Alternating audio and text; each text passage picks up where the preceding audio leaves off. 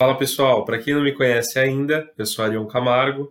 Eu vou tocar com vocês mais um episódio para a gente ficar atualizado com os nossos fundos imobiliários, nesse bate-papo com Alessandro Vedrossi, head da área. Vedrossi, seja muito bem-vindo. É... eu gostaria que você começasse já falando sobre os nossos fundos da casa. Bom, Arion, obrigado aí por, por me receber, estarmos juntos aqui mais uma vez para poder ter essa oportunidade de conversar com os nossos cotistas. É, vou falar basicamente do VGIR11, do VGIR e do VGIP11, o VGIP, que são os nossos dois fundos imobiliários listados. Bom, referente ao mês de abril, a gente anunciou agora no início de maio que no VGIR 11 a gente fez ou está fazendo uma distribuição equivalente a 50 centavos por cota Importante lembrar que o VEGIR é um fundo indexado a CDI, então é um fundo que sempre se propôs a entregar a CDI mais spread. Os 50 centavos desse mês é equivalente a CDI mais 2,74% ao ano, numa cota valorizada a 100 reais, que foi o valor aí é, da cota na primeira emissão, na segunda emissão e na quarta emissão. Né? É, esses 100 reais é um pouco acima do patrimônio líquido do fundo. O que eu quero dizer é que sobre o patrimônio líquido, essa rentabilidade é um pouco melhor. Em relação ao VGIP, uh, a gente comentou mês passado, o fundo é novo, ele começou dia 17 de março, basicamente a gente operou aí 10 dias úteis no mês de março, tivemos o mês de abril, e na verdade a gente anunciou um dividendo de R$ 1,04 por cota. Né? Acho que a parte interessante aqui é que a gente está fazendo a primeira distribuição do VGIP ainda em período de alocação final, porém, uh, na minha visão, a gente está distribuindo aqui uh, dividendos como se o fundo já estivesse cheio desde o primeiro dia, que eu acho que sempre foi a tônica da gestão no VGIR e o que a gente quer fazer é seguir a mesma lógica no VGIP esse R$ 1,04, se a gente for fazer equivalente a IPCA+, que é justamente a tônica do VGIP, é, seria o equivalente a IPCA mais 6. Isto usando como base, sempre a gente usa aí é, dois meses anteriores de inflação, estamos usando uma inflação de 0,21 a de 0,25, basicamente janeiro e fevereiro. Vedrossi, a gente recebeu algumas perguntas por parte dos cotistas em relação ao VGIP, é, o valor, a CRI, índice de preço. E, bom, a pergunta principal ali, sintetizando, é como anda o processo de alocação do fundo? Bom, Leon, como a gente comentou aqui no, no relatório gerencial que acabou de sair, é, a gente, na verdade, em março, que foram os primeiros 10 dias úteis, a gente tinha alocado mais ou menos 60% do fundo. A gente fez mais uma alocação em abril e a gente encerrou o mês de abril com 67% do fundo alocado.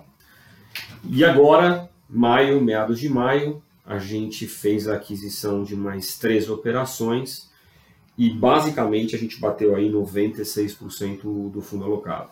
Diria para você que a alocação, é, o fundo está basicamente cheio, embora a gente continue olhando operações e a gente vai continuar trazendo novas operações para o fundo, mas do ponto de vista de essa primeiro ciclo, vamos chamar assim, de alocação está terminado. Acho que um ponto importante a destacar, conforme a gente disse no relatório, é que a gente acabou fazendo algumas alocações que a gente está chamando de táticas. No VGIP, a gente acabou comprando alguns papéis em CDI, uh, com uma visão mais de curto prazo, acho que são papéis com yields interessantes, a gente conseguiu colocar a taxa mínima em basicamente todos esses três que a gente está trazendo novos aqui para o VGIP.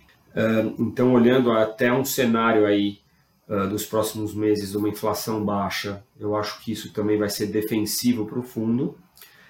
Uh, mas, obviamente, uh, nosso objetivo aqui é ter, eu diria para você que 100% do fundo alocado em papéis de inflação. Né? Uh, mas acho que a oportunidade estava à nossa frente, são papéis que a gente conhece, coisas que foram aqui estruturadas, originadas, estruturadas dentro de casa, então a gente achou que era uma maneira interessante de trazer um retorno maior para o fundo no curto prazo. Em relação ao Vegir 11, Vedrossi, é, é, bom, a gente viu no, no, último relatório que aconteceram algumas aquisições nesse último mês de abril, Você pode falar uh, mais da composição dos ativos? É, eu já tinha mencionado no, no, relatório de março que a gente tinha acabado o mês com uma posição de caixa um pouquinho maior do que a gente normalmente gosta. É, a, gente, a gente terminou agora abril aí com menos de 5% do fundo, quer dizer, acho que é um número é, mais confortável e nossa meta sempre, é, de novo, é ter menos do que isso de caixa no fundo. Bom, basicamente esses três CRIs, uh, dois deles aí têm uma característica bastante interessante, que pagam um prêmio acima do CDI, porém com, uma, com um piso mínimo, que eu acho que é uma coisa interessante, principalmente num, num ambiente que a gente tem agora uh, de potencial cortes adicionais da Selic. Então a gente trouxe um papel CDI mais 3,75 que paga no mínimo 7,5 e um outro papel CDI mais 6 com mínimo de 10,5 esse piso já funcionou no primeiro mês para este papel uh, de CDI mais 6 com número de 10,5 e trouxemos, um, e trouxemos também o papel uh, de Elbor a CDI mais 2,45 ao ano. Basicamente, esses três uh, são papéis relacionados ao segmento residencial. A gente continua com esta tônica no fundo. A gente já comentou que a gente enxerga isso uma posição um pouco mais defensiva. Então, hoje o residencial é quase 86% da carteira do fundo. E conforme eu já citei em alguns relatórios, ou desde o início da crise pelo menos, a nossa visão é que o impacto da crise no mercado residencial, ela sim se dará. Eu acho que é natural a gente esperar um volume menor de vendas, é natural a gente esperar mais inadimplência, mas a nossa visão é que esse efeito será um efeito mais pulverizado e mais disperso ao longo do tempo, diferente, por exemplo, do que a gente tá visto, tem visto nos shopping centers que ficaram fechados aí, 100% dos shoppings do Brasil fechados por, por, bastante tempo. A gente agora viu shoppings do sul do Brasil abrir, mas em São Paulo a gente está com shoppings fechados ainda, Nordeste também. Uh, então, como eu já falei, são eventos, são, são efeitos com intensidades distintas e acho que também distribuídos no tempo de, de maneira distinta. Legal, Vedrossi. E até aproveitando esse gancho né, para essa questão de shopping centers, uh, nos nossos dois relatórios, do VEGIR e do VEGIP, a gente vê uma exposição muito próxima ali, de 10% dos fundos alocados nesse tipo de setor. Uh, o, o, que, que você vê hoje de oportunidade ou porque, uh, como você enxerga o setor como um todo? Bom, vamos lá. Acho que a gente está vendo que o setor específico de shopping está sofrendo. Nossa exposição no Vegir é um pouquinho menos de 10, 9,5, 9 ponto alguma coisa. Tem mais de quatro papéis, mas basicamente são quatro grandes devedores. A gente tem é, BR Malls, com Shopping Vila Lobos em São Paulo. A gente tem Aliança, com Shopping Bambu, no Rio de Janeiro. A gente tem São Gonçalo, é, Rio de Janeiro. E a gente tem um shopping no sul, que é o Norte Shopping, com a Almeida Júnior. Isso também no Vegip. Vegip a gente só tem São Gonçalo e Vegip deve dar um pouquinho mais de 10. Tá?